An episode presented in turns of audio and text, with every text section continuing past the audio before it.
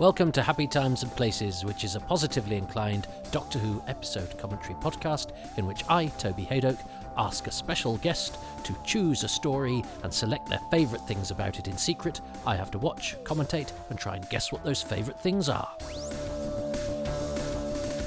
Hello, Toby. As requested, here are five things that I like about Remembrance of the Daleks from 1988. Hello, good evening, and welcome to this edition of Happy Times and Places. I paused for a moment there because suddenly Toby Hadoke's time travels came into my head because that is the umbrella that I have. Because uh, uh, if I wanted to do all the podcasts I wanted to do um, separately, uh, I would have to pay for a feed for each one, and um, that's not going to happen. I've just had uh, I've just had the uh, the what's it called the um, I was going to say the Nostradamus. No, the uh, the uh, whatever it is when they say the projected uh, rise in uh, our household energy bills come through, and uh, oh dearie me, no. So everything's understaying under one stream. Even if I do ten different podcasts, they're all going to be under Toby Hadoke's time travels. But this is Happy Times and Places, where uh, I watch a Doctor Who story nominated by a friend. The friend whose voice you heard there uh, didn't introduce himself. He was very to the point. He's a very amiable and uh, good conversationalist when it's it's one to one. But I don't know if it was because he he he could sense the nation listening in that uh, he was very terse there. That's Charles Norton, who is uh, a dogged, hard-working producer who has put together various uh, animations on uh, uh, uh, Doctor Who DVDs and made sure they've got extras uh, where, where often there was little budget so to do. Um, he made a great uh, documentary on Power of the Daleks with scant resources, made it a sort of day to day production diary, which is a really interesting thing to do. He thinks outside the box a little bit, uh, Charles, and he also worked on the Quatermass and the Pit Blu ray, where he and I travelled up and down the country uh, talking to people who were still alive from it. And um, uh, it, was all rather ad hoc, and uh, but we got it. We and, and, then he cut together all the stuff we got together from disparate areas, and then I filled in the blanks with a, a commentary myself.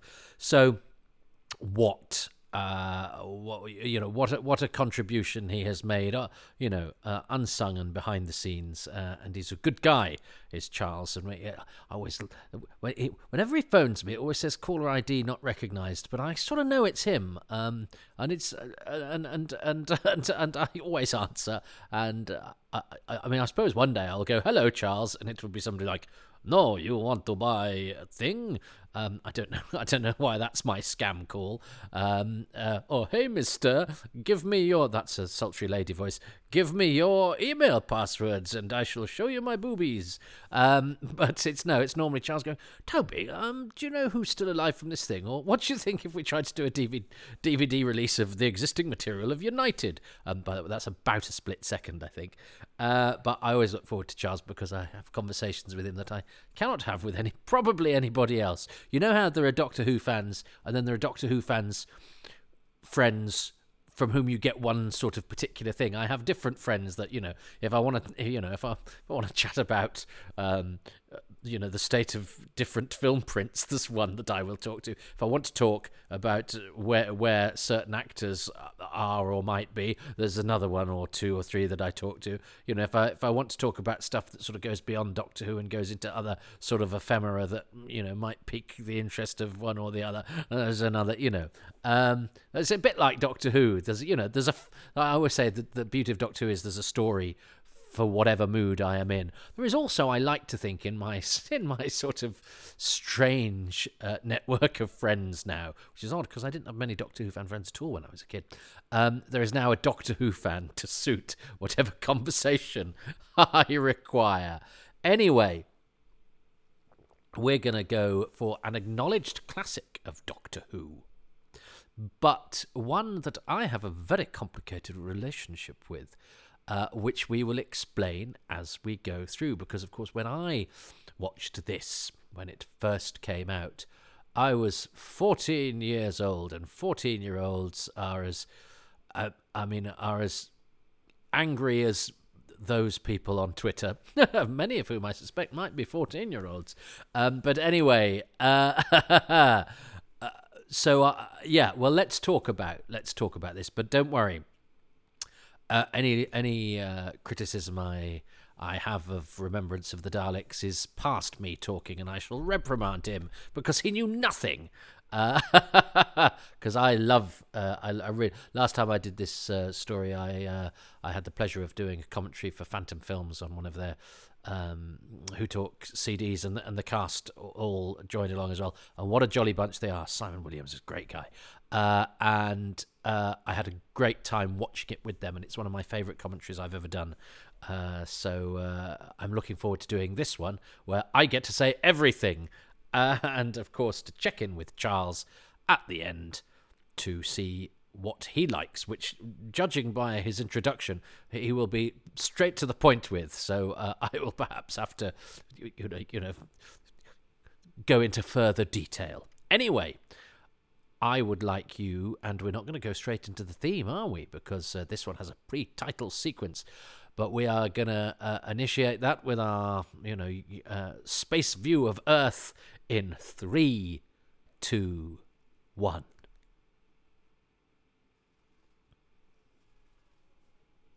Um, I love this opening. I mean, this, this. I mean, I even though I was angry, uh, you know, Doctor Who hating Doctor Who fan, which we will get into, uh, and you know, season twenty four had been a bit of a rough time.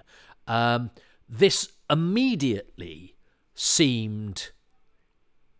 This opening here, look at that, seemed and, and and and the choice of the clips because anything that sort of evoked the past and had some sort of um, you, know, you know sense of history about it automatically sort of seemed top class. And I, I think that sequence is uh, you know the sound editing is excellent. Um, it's, it's a shame it pauses just at the end but maybe that's deliberate but it seems like it seems like the special effect has kind of run out. But it's it's a great start uh, and I think and I think the season announces itself because the sea change between season 24 and season 25 uh, in terms of sort of production it, it, it did seem to me like you know season 24 uh, uh, you know, which which did have the vibe of kind of galloping galaxies and Captain Zep's mum and dad are coming round for tea, so they've tidied up a bit. Whereas, you know, this this seemed like you know they they they've gone to the effort to make you know kind of um, you know Juliet Bravo, but aliens are coming. Uh, you know, it, it seemed it seemed uh, sort of proper, um, and of course we've got a lot of uh, references to old Doctor Who and to the past because we are in the twenty fifth anniversary, and uh, there's we're always I think as fans going to have mixed feelings about that, partially because I don't know about you, but I always have an eye on the mythical casual viewer and go, well, I, I, I might like this, but other people who don't hate themselves might not like it, and that would be better. Um, and and I might help myself for liking this because it shows that I only like things because they t- blah blah blah blah. But I automatically think there's a there's a great confidence about these two. Um, I, lo- I love the lick of the pace with which this gets started. I think Andrew Cartmel's decision not to have any TARDIS scenes automatically just uh, starts starts adventures going, you know, at, at, a lick. The, these two, I think, have a great chemistry. Um, uh, but um, you know, as as a as as a as a young man, I was very much on the sort of lookout for things. And even an episode like this, which has got so many good things about it, I, will be able to point out the two or three things that kind of ruined it for me because they didn't even do that bit properly. Um, and yet I did. I did really enjoy watching this story, but also because I kind of knew it was going to be the one that everybody liked the best. Its shortcomings for me, therefore, uh, made me want to be more sort of vocal about. And I actually I was writing, I wrote for a sort of local group fanzine at this time. I was it was one of my my sort of brief dalliances with with fandom, and so I because everybody loved Remembrance, I wanted to be the guy that you know told it off. And, and, and Greatest Show in the Galaxy was my story of the year. Um, and I still I still have a soft spot for Greater Show would still probably edge it over this. But then again, that's partially because of my sort of race memory of going, well, I'm championing the underdog, and and people like this more than they like Remembrance. So of course, I like the kudos of going. Well, I'll actually tell you why the the story that nobody talks about enough is the better one. Um, but this is obviously great. You know, looking back at it now, um, where I don't have anything to prove and I've grown up a bit. Uh, because it was a long time ago, even though I think of this as very modern Doctor. Love the creepy girl. Uh, who's really spooky. This is this is great. Sylvester, you know, jumping and doing stuff. I don't know quite why he's measuring the thing with his umbrella, but he's just trying to be inventive. Dursley McLinden here, absolutely beautiful young man. Um, uh, and I made a real mistake about him, which I will explain a little bit later on.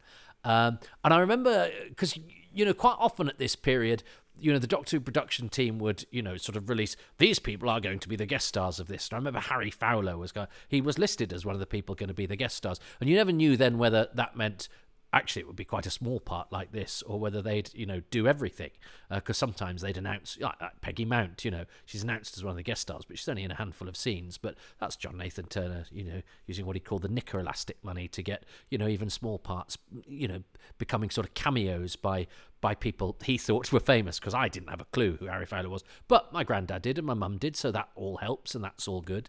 Um, uh, I've since learned that Harry Fowler, uh, who plays Harry, in fact, can I say this? Ha- yes, I can. It's the sort of thing I, I love. This, by the way, the uh, I don't know why she's you know doing doing the nursery rhyme, but it it uh, well, because she knows it's the doctor, because she it turns out that she's the one you thought was Davros. But and she's got a great, slightly husky voice, and she's really scary. And those sort of waspish eyes that she has. Um, this is great. The way the doctor just sort of jumps in and goes, "This." Uh, and of course, she's show she's showing. Oh, I'm I'm slightly, uh, you know, I'm I'm not entirely sure of you, but because he's got in there quick and said all the sciencey stuff, he's half kind of won her over, which is again great kind of economical stuff, and it's good character stuff for the Doctor. Um, yeah, lo- and it's very nice, and it's lovely to see Pamela Salem, uh, who of course have been in the Robots of Death. Um, uh, and uh, yes, so Harry Fowler. Harry Fowler is, I mean, I don't know an awful lot about the schlongs of Doctor Who guest stars, but I, uh, on the grapevine of, um, uh, uh, uh you know, thespian slash BBC gossip, uh, I, Harry Fowler is renowned in certain quarters for or have for being one of the best endowed people in the business of show. Um, so make of that what you will, but you're here for the facts, and and that is one of them. Uh, that's a very nice reveal because you've got the nice, uh, the nice guy, uh, uh you know, in the cafe that uh, Ace has met.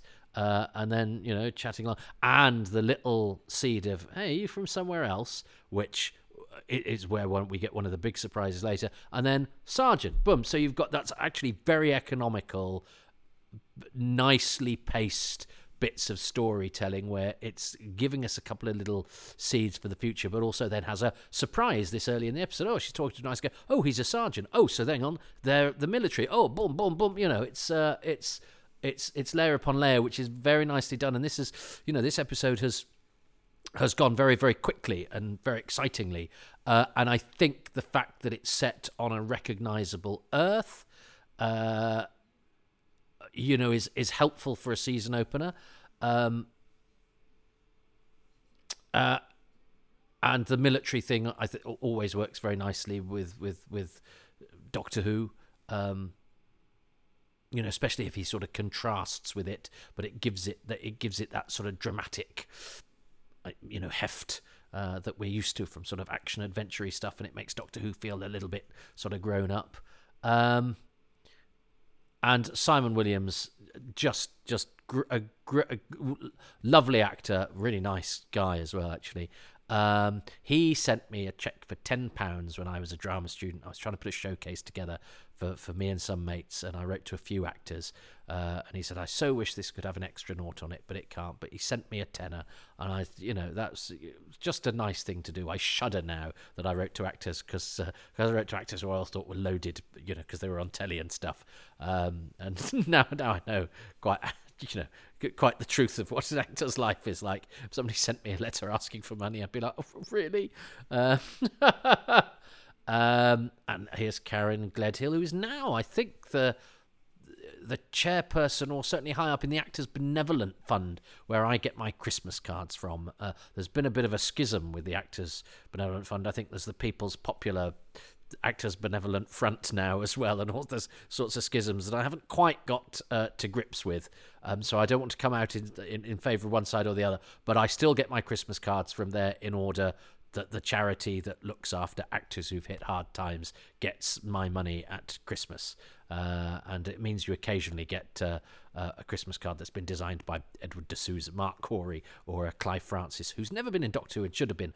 Um, one of the soldiers uh, is uh, in in that wide shot. Uh, I think he puts his legs apart when everybody else puts them together, and it is quite noticeable. But never mind. Peter Hamilton Dyer, who plays the sergeant here, he was all over cast lists at the Royal Shakespeare Company. This guy here, uh, and and it was quite funny because you notice his name, you know, being this one episode Doctor Who character, uh, and then suddenly he, you know, the next couple of years he was appearing uh, and and you know getting good good sort of notices in stuff. So it's like, oh, you know, Doctor Who does it again, picks an actor that uh, uh, is obviously going to have a great future, but I haven't actually heard from him much recently. So it, it looked to me like he was going to be one of those uh, one of those actors that did a small part that, that had been really good because Doctor Who could be quite good at that. You know, getting getting getting somebody nice and early like Owen Teale in Vengeance on Varos and quite a few people around this time.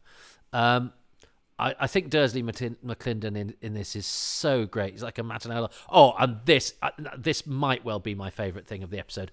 Watching this as a 14 year old uh, you know, who'd who'd stared at a green baby coming out of an egg in a holiday camp and Delta the Bannerman had gone, what's happened to my favourite programme?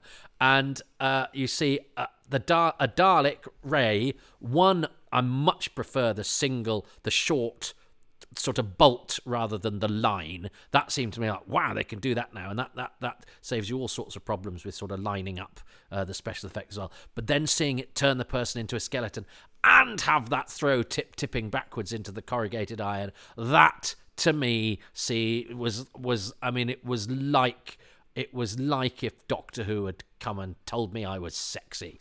Um, And I remember a friend at school saying, "Is that the Brigadier?" Because he says, "Listen to me, Brigadier." Um, so obviously all all that's trying to do is, the doctor you know because he's eccentric and used when he's used to shouting at military men he's used to shouting at the brigadier. But to to, to young kids who didn't necessarily put two and two together. Although this is the same guy a mate of mine at school who thought asked me if commodore travers was travers from the web of fear. And it's like i think you've got your timelines slightly skew but it shows the danger of uh, referring back or having you know having having references to the past is even when something isn't you know, when something isn't representing a tie to a previous story, people might think that it is because uh, because uh, you know tying one name to another is easier than actually thinking of the logistics of it, especially when you're young and don't quite follow the stories in the way that you you understand them when you're older. Nothing even remotely human could have survived that. Great, great. That's not even remotely human. Um, I, I think Sylvester just try too hard a little bit with some of that stuff. He's I think he's much better when he's sort of brooding and melancholy. Uh, but um, I, and I remember I remember thinking, you know, Mike seemed like such a hero, and I don't think he'd been announced in in any of the sort of pre-press, and that's great. That that beam going through the window and him ducking, and the, the, you know, this battle sequence is really really nicely done, and he's got a fantastic submachine gun and a very cool jacket. Um, uh, you know, they've this this this looks really good and it's really exciting. Uh, and uh, they spelt Foreman wrong on the junkyard doors, which just ruins the whole thing. Um, and I love the little bit of fire on the base of the Dalek. That's really cool. Um, and it's really nice having a Dalek that, uh, you know, just doesn't just explode into some tinselly, you know, tinsely um, garbage uh, under a little bit of gunfire. Um, uh, but uh, but I think I slightly resented the implication that a- Ace's Nitro Nine was better than the combined military might uh, of, uh, of of Earth's security forces or whatever. But uh, I think that's quite fun now. Um, and I remember being very cross with this bit. I, I, oh, and this was on the trailer, and it was a great trailer as well. Um, uh, so you know, it, it, it, was it was quite exciting, but of course, I, as I say, I had my eye on the bits that worried me, and I know this, I and I can't tell now, but I think they did change it for the DV that that bit was really badly dubbed, and the and his countdown was slightly out of sync with his thing, and again, that bothered me more than all the brilliant things in the episode. Um, I actually used this episode in my second show. My stepson stole my sonic screwdriver, uh, where I I do a kind of ad libbed précis of what happened like an excited child. And I just did that to illustrate a point, but it actually became the first round of applause of the show. And it's suddenly like you can write jokes, you can make funny references and tie things together, but actually just you know, pretending you're 14 again. And I never wrote that bit. I just sort of imagined the episode in my head and just described what happened and got to a climax. Uh, it always worked. Um, now, I like one thing that's pleasing about this is that I always felt the bricks were pleasingly solid uh, on this bit in a show that can sometimes be a little bit uh, beset with. With with polystyrene. I th- I think ev- everything here seems a little bit hefty. There's an attempt, I think, to make in in a show that you know at this period sometimes, as I say, things can explode into tinsel, um, and explosions can be sort of like sparklers. This everything seemed a bit sort of more real and the, the, you know the smoke smelt and the bullets burned and the you know explosions had flames. Uh, that shot made me think wow this guy's a real hero. And as i say i don't think he'd been he'd been mentioned in the the pre publicity um, and i remember a friend of mine an older friend of mine saying because as i say i had started to sort of hang around other doctor who fans at this point. I did i did dally with a local group um, d- during this period. Um, and it, so it was the first time I'd sort of been digesting Doctor Who at the same time as sort of other Doctor Who fans. I love that bit where they, I do love that bit where they where they swap uh, and the thing. That's quite fun. I mean, again, it's it's actually sort of against my instincts because I don't like magic in Doctor or whatever, but it's a subtle enough and unimportant enough thing that it just makes you go, oh, that's quite fun. And they act it very well. They don't act well, I don't think, the bit where he goes, she goes, doesn't she go something like, these Daleks? And he goes, Daleks. And she goes, oh, Daleks. And it's like, so she pronounces it wrong. He pronounces it wrong, but somehow that teaches her to pronounce it correctly. Because Sylvester McCoy has very odd diction in that he'll sometimes not pronounce the same word twice. The, the same word in this. It's not just alien words. He just sometimes pronounces words wrongly. So yeah. So my friend said, "Oh, I think this Mike guy is bad," and I, I, I remember that smile that he gives gives when he walks away when Ace and the Doctor drive off, and I was like, no, this guy is the hero. You've completely misread that, you know. And I remember saying to him, you just don't understand how these programs work. That guy is the, you know, the guy that Ace is going to fall for, and it's all going to be. Uh, and I was completely wrong, and I was completely hoodwinked. I didn't see Mark's, treach- Mike's treachery coming at all, even though it's signposted by there by him introducing, you know, Mister Ratcliffe. Uh, uh, who is George Sewell, who again it was was announced with some oomph, and I didn't. I didn't think I really knew, and then I realised that I did.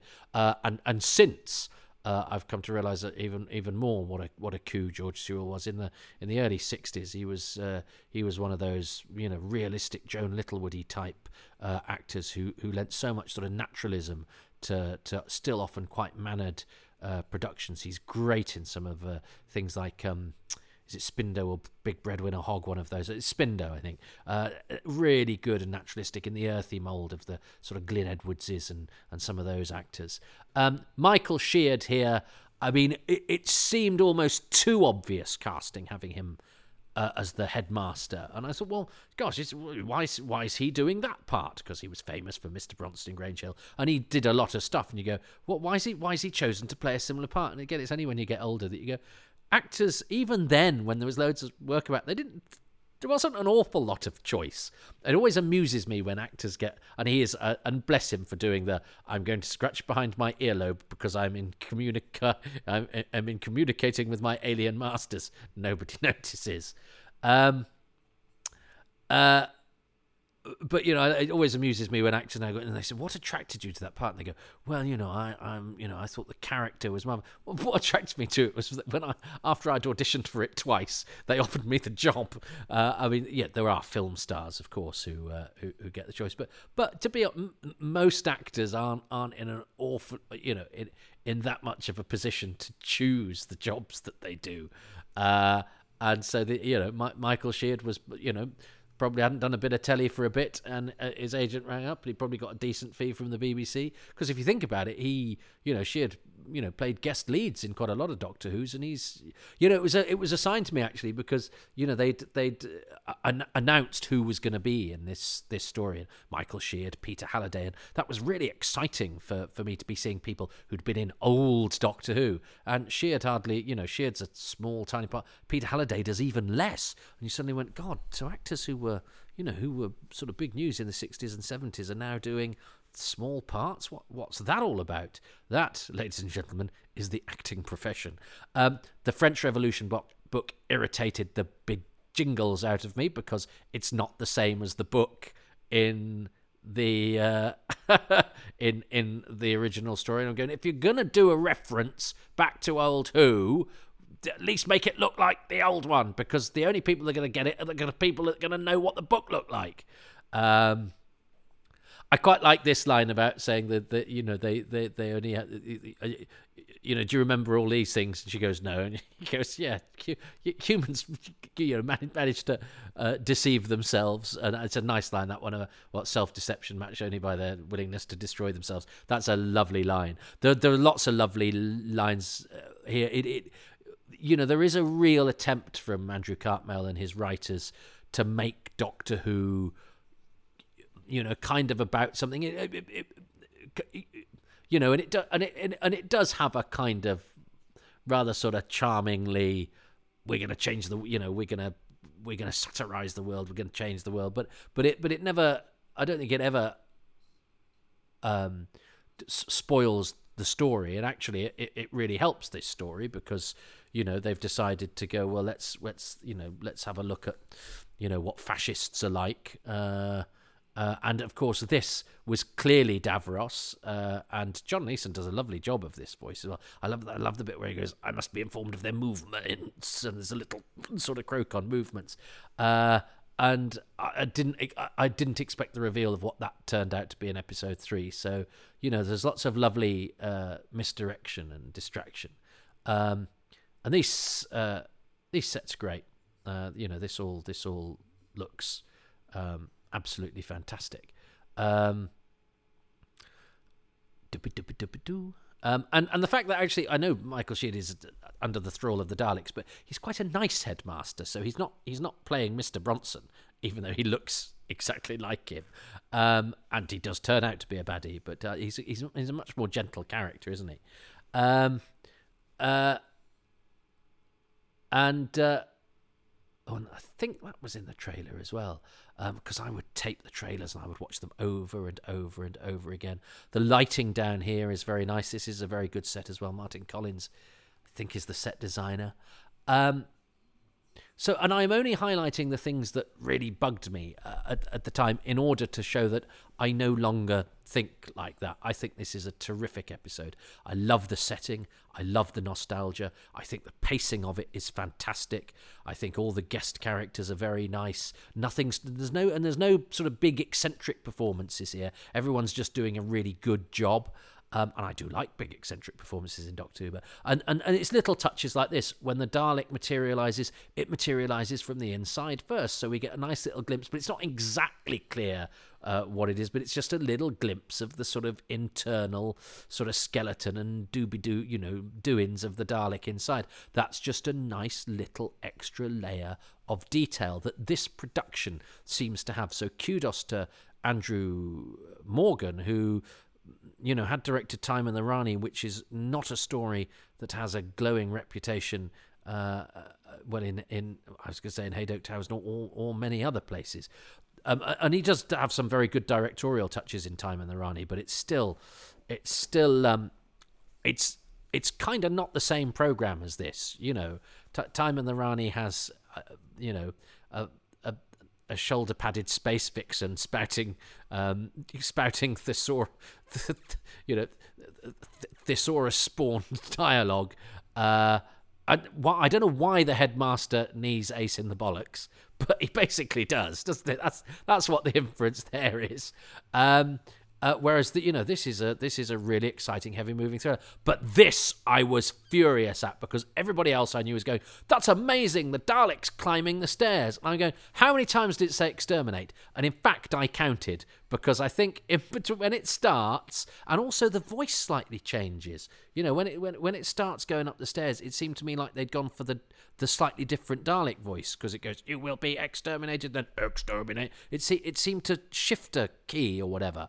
Um, but but also it says exterminate about a gazillion times. Um, and I'm sort of going, if you want to exterminate, just exterminate him. And and and and I think I counted that if you if you count through till next week when the headmaster shuts the door. Uh, uh, and um, no, Ace Ace gets out, knocks out the headmaster, opens the door, gets the doctor out, shuts the door, moves the headmaster out of the way, and runs off. And then the Dalek blows the door off. It will have had time to say exterminate, I think, thirteen times. And you think, well, if you, uh, you know, uh, unless you have a line about saying something like "cannot exterminate t- till out of hover mode" or something, but it's and, and it happens at the end of the next episode is that the Daleks say exterminate until they uh, they have time to rescue Ace. And that infuriated me. It still slightly annoys me. I mean, it's it's it's fantastic that the uh, that the that the Dalek, you know, finally climbs the stairs. I'll give you that. Um, and and and you know, it was a it, it, was a big boon for Doctor Who at that time to to be able to pull off that effect that it had never really managed to do before, uh, and to you know stick two fingers up to all the lazy comedians and comedy sketches and commentators and all of that. Oh, the and and indeed the show itself when it's being glib in Destiny of the Daleks. Um, uh, uh, and, and go actually okay that joke's over now you can't do that daleks can climb the stairs so you know cannot fault the ambition uh, cannot fault the execution of the effect. Uh, it's just within the story where the Dalek then just says exterminate until the Doctor has time to escape. Uh, you know, you're kidding no one. Um, and because nobody seemed to mind that, I mind I, I minded it very much and more and more until I later got over myself and just went, well, okay, it's fine. But I still do need to point it out. But it, it doesn't now really overshadow the episode for me. I, that's an episode I could happily sit down and watch and have a cracking time watching it. And actually, I remember watching it with some. It's funny. I've recently done Caves of Androzani, and I watched it with some university mates, and they sort of mocked it a bit. And then because I stayed at university a bit ex- longer because I did a four year course, I'd got the sort of next generation of mates to watch Doctor Who with me, the, the younger lot coming through who watched this with me because when we were doing our showcase, we'd got the ten pound check from Simon Williams, uh, and I remember watching it with my friend Caroline and a few others, uh, and and they were, as I say, they were they were coming up, they were slightly younger, and they all loved it, and that gave me hope for the future. That you know, not ev- not ev- not everybody was like the mates of my age who all you know kind of thought Doctor Who was a bit hokey and a bit naff.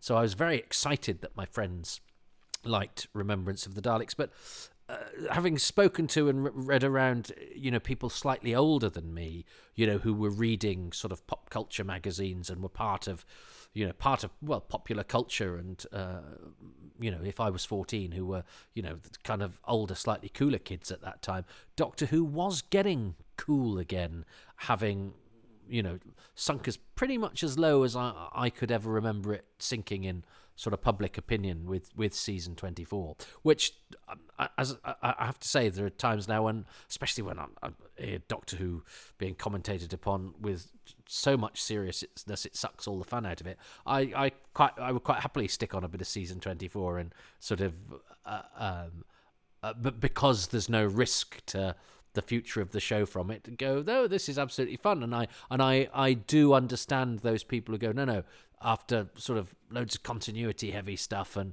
um uh and and the and the unnecessarily sort of grimness and violence of season 22 and like it was a relief when season 24 suddenly had Doctor Who being fresh and fun and exciting damn it. And I and I and I I can understand that and I and I think that's a a, a very reasonable position to take. But my self-loathing um, perspective has always been that if Doctor Who takes itself more seriously, that will somehow make it taken more seriously by the public, and it's really the public I want to like it. Now, as you know, as I say, I've got over myself a bit there, and I tend to, I, I think when I'm at my best, I I'm just deciding whether I like Doctor Who on my own terms because that's all that actually really matters. And uh, just the same as you don't get happiness in the approval of others, Toby, uh, you also don't get Doctor Who doesn't isn't good just because other people like it, you know. Um, but you know, let's let's leave the psychiatrist there, shall we? Um, I, it it it it seemed to me, uh, and, and as I say, and, and I've since speaking to other people, um, that you know this this was a real sort of qualitative revivification of of Doctor Who. Um, and it, it had somewhat sort of regenerated, and it's a it's an excellent production. I mean, it's a really good production. Andrew Morgan, I think, deserves a lot of credit for for the way he stages everything and attention to detail. His casting is very good. Um, it's a it's a great, fresh, exciting script from Ben Aaronovitch that has something to say. Uh, and I, you know, and I, and I know some grown-ups might be a bit slightly askance at the sort of slightly studenty politics of the Cartmel years, but uh, as a as a young person who wanted Doctor Who to be about something, and certainly wanted it to be, you know, anti-nuclear and anti-racist and all the things that you know, I I think a lot of us, you know, it's, very important to you when you're finding your way in the world to sort of feel that you're.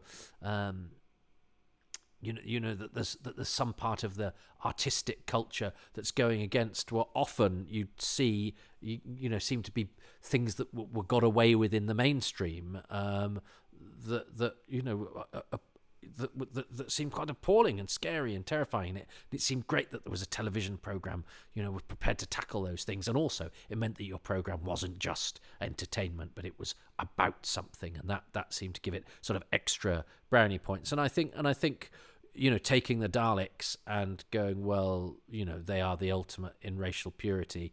Well, I'm going to make that the sort of sub thread of, of, of the story and, and mirror that with some of the human characters. Um, I, I think is is very clever. It's a very clever use of a an, an, iconic Doctor Who monster, and it's a very clever thing to do with the storytelling because it gives us, you know, the different character pulls, and, and, and I think the stuff between Ace and Mike that we will see is is lovely and excellent. But that that's a great episode of Doctor Who, um, and. I, I mean, I think it's so great. Shall I, shall I, shall I say that thirteen times to emphasise my point, or would that just be too many? Um, but uh, I'm going to choose, but I have to be. Tr- There's so many things I could choose. This 1963 setting. Why did they spell Foreman wrong? Come on.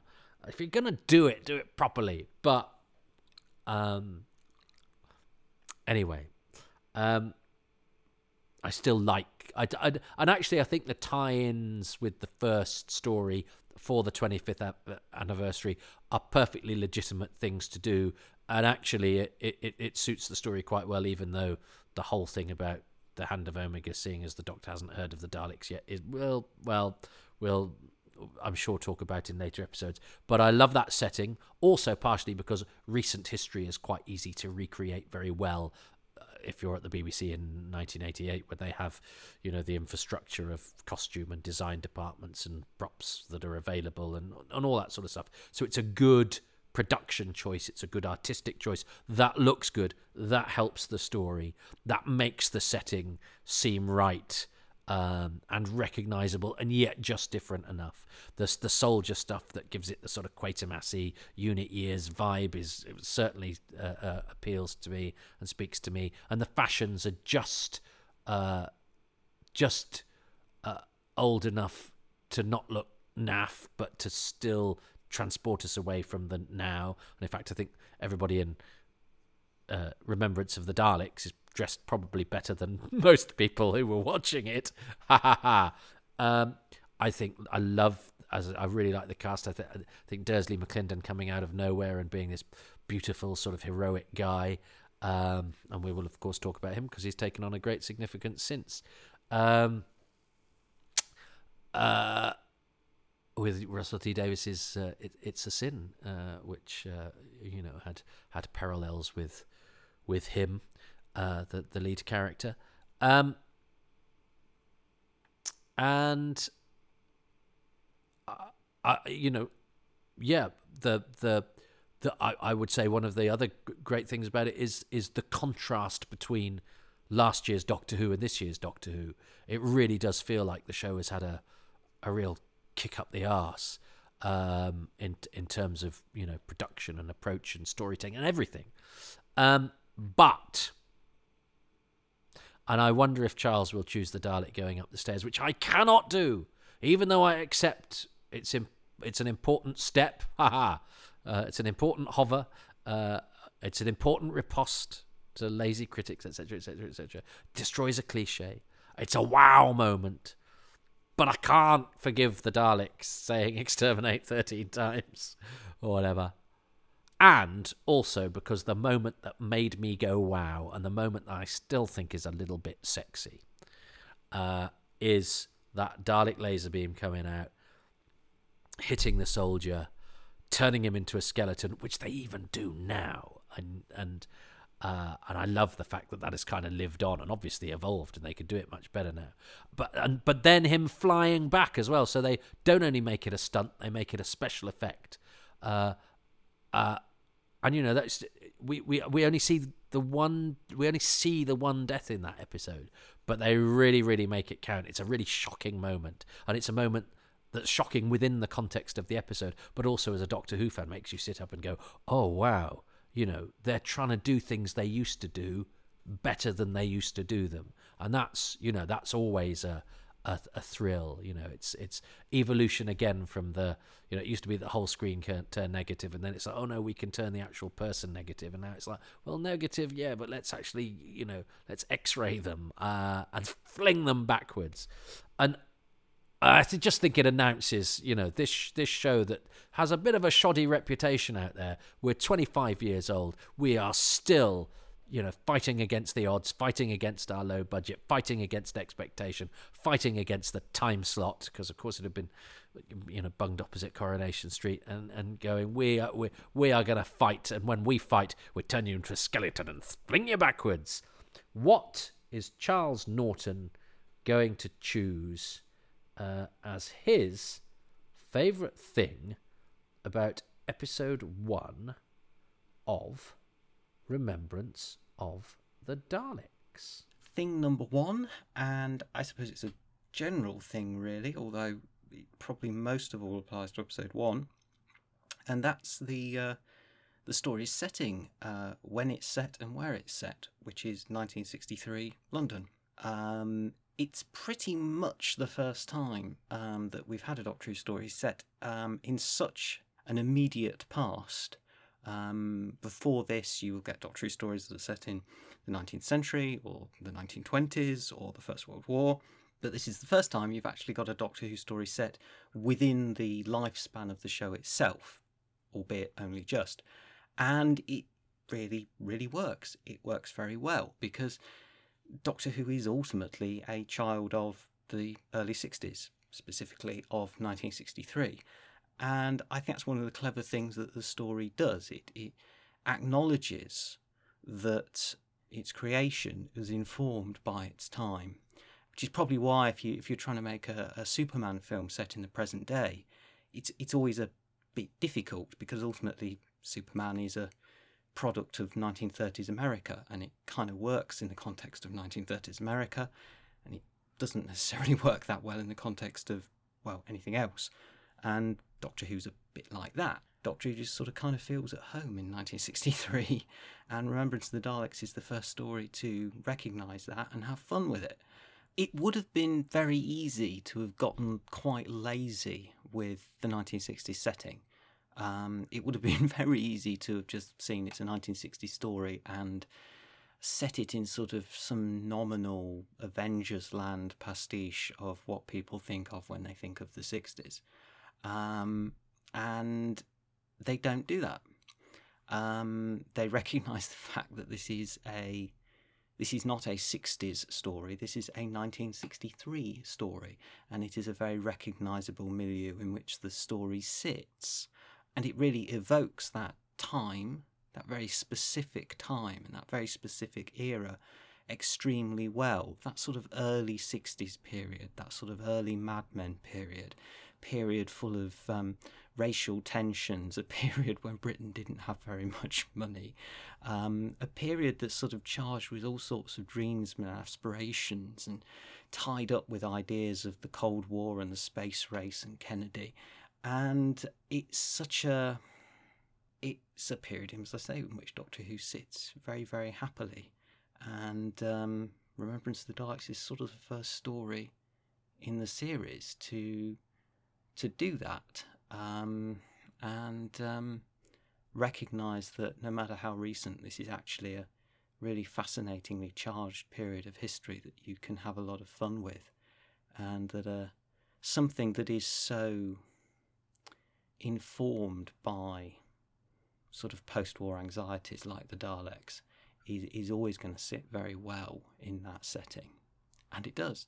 Well, I mean, I did outline that as as something that I could have gone for. Um, I think Charles uh, very eloquently summed up why that's a, a, a good call, but I didn't choose it, so I don't get the point. And annoyingly, I think I probably would have thought about you know the setting, the 1963 setting, as my bonus thing, my kind of overall thing, but I now cannot do that. Uh, because Ch- Charles has has the advantage that is, you know if he chooses something before me, I, I then can't choose it because it's gone. Um, although if I choose something that he then chooses for a later episode of his bonus thing, I get the point for that. But um, it's history tells us that it's quite unlikely, uh, and he'll just choose five completely different things from the five things I choose. But that means, you know, we facilitate a conversation, albeit one that isn't an actual conversation uh, about various different elements of the uh, of the story, and that is absolutely fine. I think the 63 setting is a stroke of genius. I mean, it seems so obvious now how you celebrate the 25th anniversary, and I know we have a complicated relationship with how much the show should refer to its past or not, but I actually make a virtue of it uh, uh, in this story, and the setting works beyond the fact that it's the setting of when Doctor Who itself started.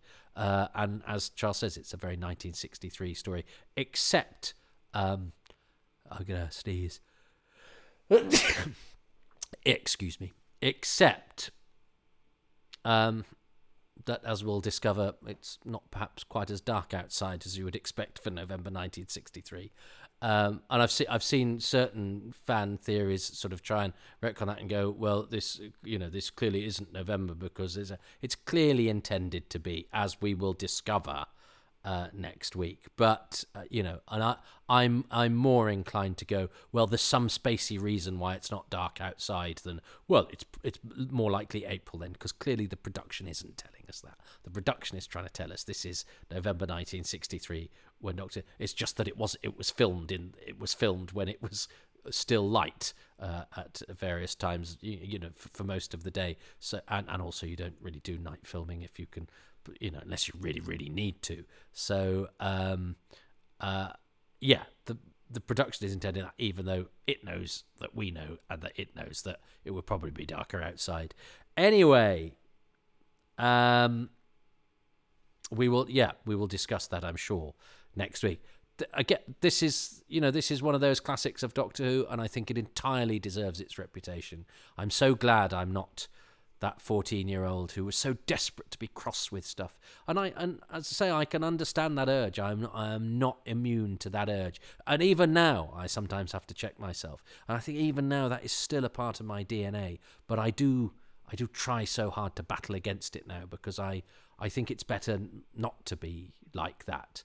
Um, although maybe that you know that that that crossness that I had fired my passion to to make me mm, you know explore Doctor Who and go over it over and over again and and you know made me whatever this is that I am today. But um, oh, I wish he I wish he'd relaxed a little bit. I wish he wasn't hadn't been quite so cross. He was hurting a bit. Uh, yeah, he was shaking his fist at the world, and he couldn't make much of a dent on the world, but he could sure, you know, he could, he could sure kick the bejesus out of Doctor Who if he wanted to. Um, uh, but I'm, you know, I'm I'm really pleased, and I have such fond memories of doing that that commentary with the with the cast and crew for Phantom. Um, and it's a story that that bears examination, it bears discussion. It's an intelligent, layered script, as well as a very nicely mounted action adventure with lots of gunfights and explosions and, and all of that. It, it sort of ticks all the boxes. Um, it's you know it's thoughtful and it's intelligent and it's fun. Uh, and I think the two leads have a lovely chemistry. Uh, and uh, yeah, it's all round pretty special. Yeah, so so sorry, fourteen-year-old Toby, but uh, you're wrong. Uh, but come on, you know that was a long time ago, and the past is another country which means that Mike Smith probably hates it. Um, but anyway, look, um, I'm gonna stop now, and we all know how we uh, how to kill something, don't we? You say you're going to thirteen times, so that's the end. The end. The end. The end. I'm running up the stairs now. The end. I'm trying to get out of the door. The end. See, I mean, I could go on, but I won't. Goodbye. Goodbye. Goodbye. Stop.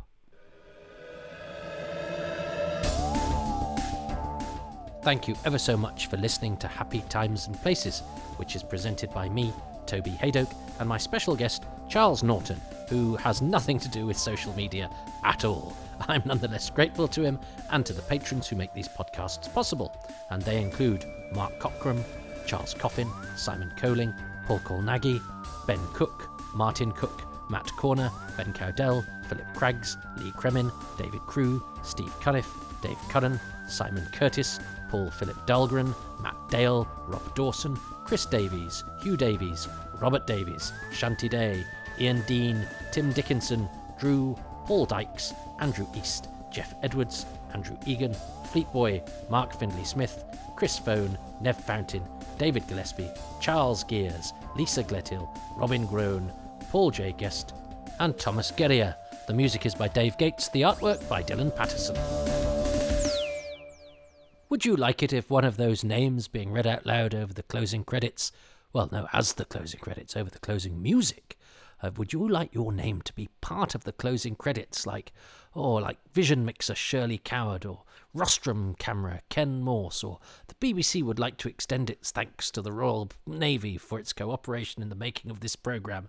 Well, that can be your privilege too, and you don't have to supply me with a battleship uh, or stock footage of boats uh, or you know some uh, some highly trained personnel in the arts and crafts of sea based warfare to perform as non speaking supporting artists. No, you just have to sign up for £3 per month. That's the lowest tier. There are higher tiers uh, going all the way up as far as you'd like, but the lowest tier, £3 a month, is extremely gratefully re- received by me and gets you access to everything in terms of the audio releases that I do and all of the audio release bonuses that you get in Patronville, uh, which include early releases, six months ahead for Happy Times and Places, um, exclusives. You get a, a, whole podcast of your own called Far Too Much Information, monthly Ask Me Anythings, uh, various little bits and bobs from my archive, all sorts of stuff. Three pounds a month, uh, going right up, uh, and that's a monthly commitment uh, that you can cancel at any time. That's patreon.com forward slash Toby Hadoke. If you can't do the monthly thing or don't want to, I know that times are tough and, uh, you know, you don't have to. It's all, all, all, most of the stuff's out there for free, if a little bit later. Um, but uh, particularly like something that I've done or a feeling particularly flush or if you know won the lottery or if I sound particularly one hungry or needy or sad uh, or just just want to pay me to shut up um, you could go to kofi.com that's k-o-f-i kofi.com forward slash Toby Hadoke and just do a one-off payment whenever you like. However I, I am fully aware how difficult times are at the moment. I'm just grateful that you've chosen to listen to this stuff. And if this is what you're enjoying listening to, I'm so happy about that. And I'd be grateful if you could do something that costs you nothing at all, and that is to go to iTunes, Spotify, Patreon, give these five stars, favorite them, follow them, like them, uh, do whatever you like to them. Uh, you know, download them and listen to them un- under the duvet. No, I, what? What? No, just, just you know what I'm saying. Give them nice reviews.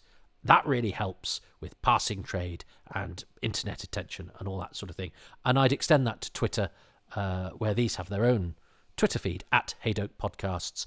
If you could say nice things about them on social media um, and point people in their direction. It's a very crowded market out there, and I would love it if people would listen to these because they're full of joy and celebration and love, and I, I hope they're put together in a way that is entertaining. But, you know, anybody out there in that vast repository of cyberspace, particularly the corner that Doctor Who inhabits, uh, needs all the help they can get, and I am no different. So if you can give your help that costs nothing to give except a little bit of your time, I would be most grateful.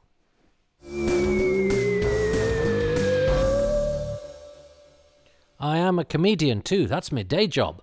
Uh, well, I'm a I'm an actor. That's my day job. Uh, but uh, my night job, uh, I'm a, my by night. Uh, by day, I am a mild mannered actor.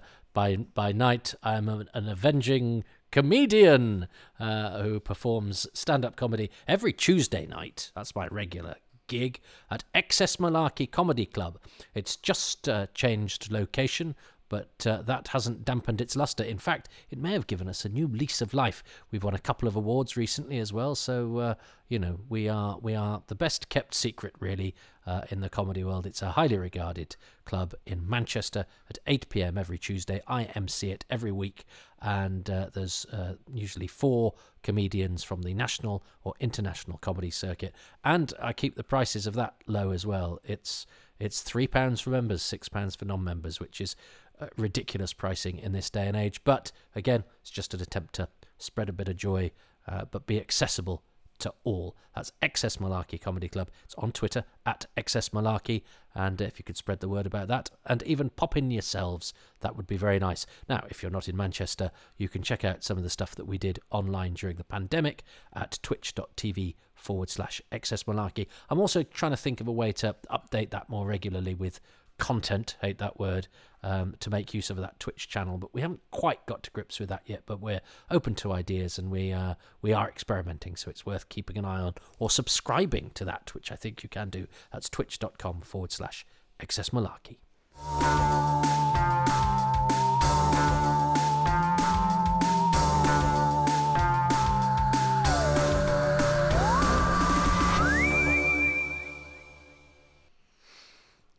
Um. Okay. Well, that's the end of that episode. Um. It's it's. I tell you what's nice about about this. Um. Life gets a bit harder as you get older. In some ways, not in others. I know, and everything's relative. But certainly in terms of I, th- you know, you know, life is an accumulation of regrets, isn't it? And of course, the older that you are, the more there's there's a there's a longer queue of them, you know, waiting to tap you on the shoulder and bother you. Uh, and you know, the the longer you survive, the more you accumulate. Um, but it but it is actually quite nice also casting away some of those things that bothered you and worried you when you were younger. And I was so bothered by so much to do with Doctor Who, and I, I have to say one of the one of the few joys of middle age uh, is is and maybe it's just because Doctor is is riding high at the moment, and there's so much expectation about it, and it's you know it seems to be safe uh, f- for a good while yet. Touch wood, touching everything. Um, that I can just enjoy the various different iterations of Doctor Who as they are. I've, I, you know, really, I mean, I've always liked the black and white stuff, but um, with the season two Blu-ray box set, I'm suddenly just you know, seeing a lot of the Hartnell stuff afresh. I was even talking to my mate Johnny Candon the other day about the chase, and and sort of going, yeah, I mean, it's it's sort of rubbish in a lot of places, but it is what it is, and for what it is, it's you, you it is so possible to enjoy it on its own terms and and sort of almost chortle at its shortcomings. Whereas this, another Dalek story from many years later, which I had so many hang ups about for various reasons. I was just waiting for Doctor Who to prickle me with embarrassment because I had to go into school the next day, though no, a lot of people weren't weren't watching, sadly. Um, and even though this was such a renaissance, this story, I still had all of those hang-ups and was, and, and, you know, would have a list of sort of grievances about, even if it was an episode that seemed, you know, so good on so many levels, there would be, you know, things that really bothered me about it, and they seem so unimportant now. And um, I mean, that's life, isn't it? Things that, that churn you up and seem so important at the time. Uh, you know, you look back years later and you go, what was I worried about? I suppose it, I suppose it's a bit like, um, yeah, leaving an all-powerful device in a grave, you know, uh, in in a coffin, uh, uh, you know, and then then going off on your travels and then coming back and realizing you've you've got to do something with that all-powerful weapon in that coffin. Uh, otherwise, it'll come back to haunt you. Uh, no, do you know? You're supposed to not worry about it. Um, can't remember now. What was I talking about? just heard a beep. I, I don't know what that was.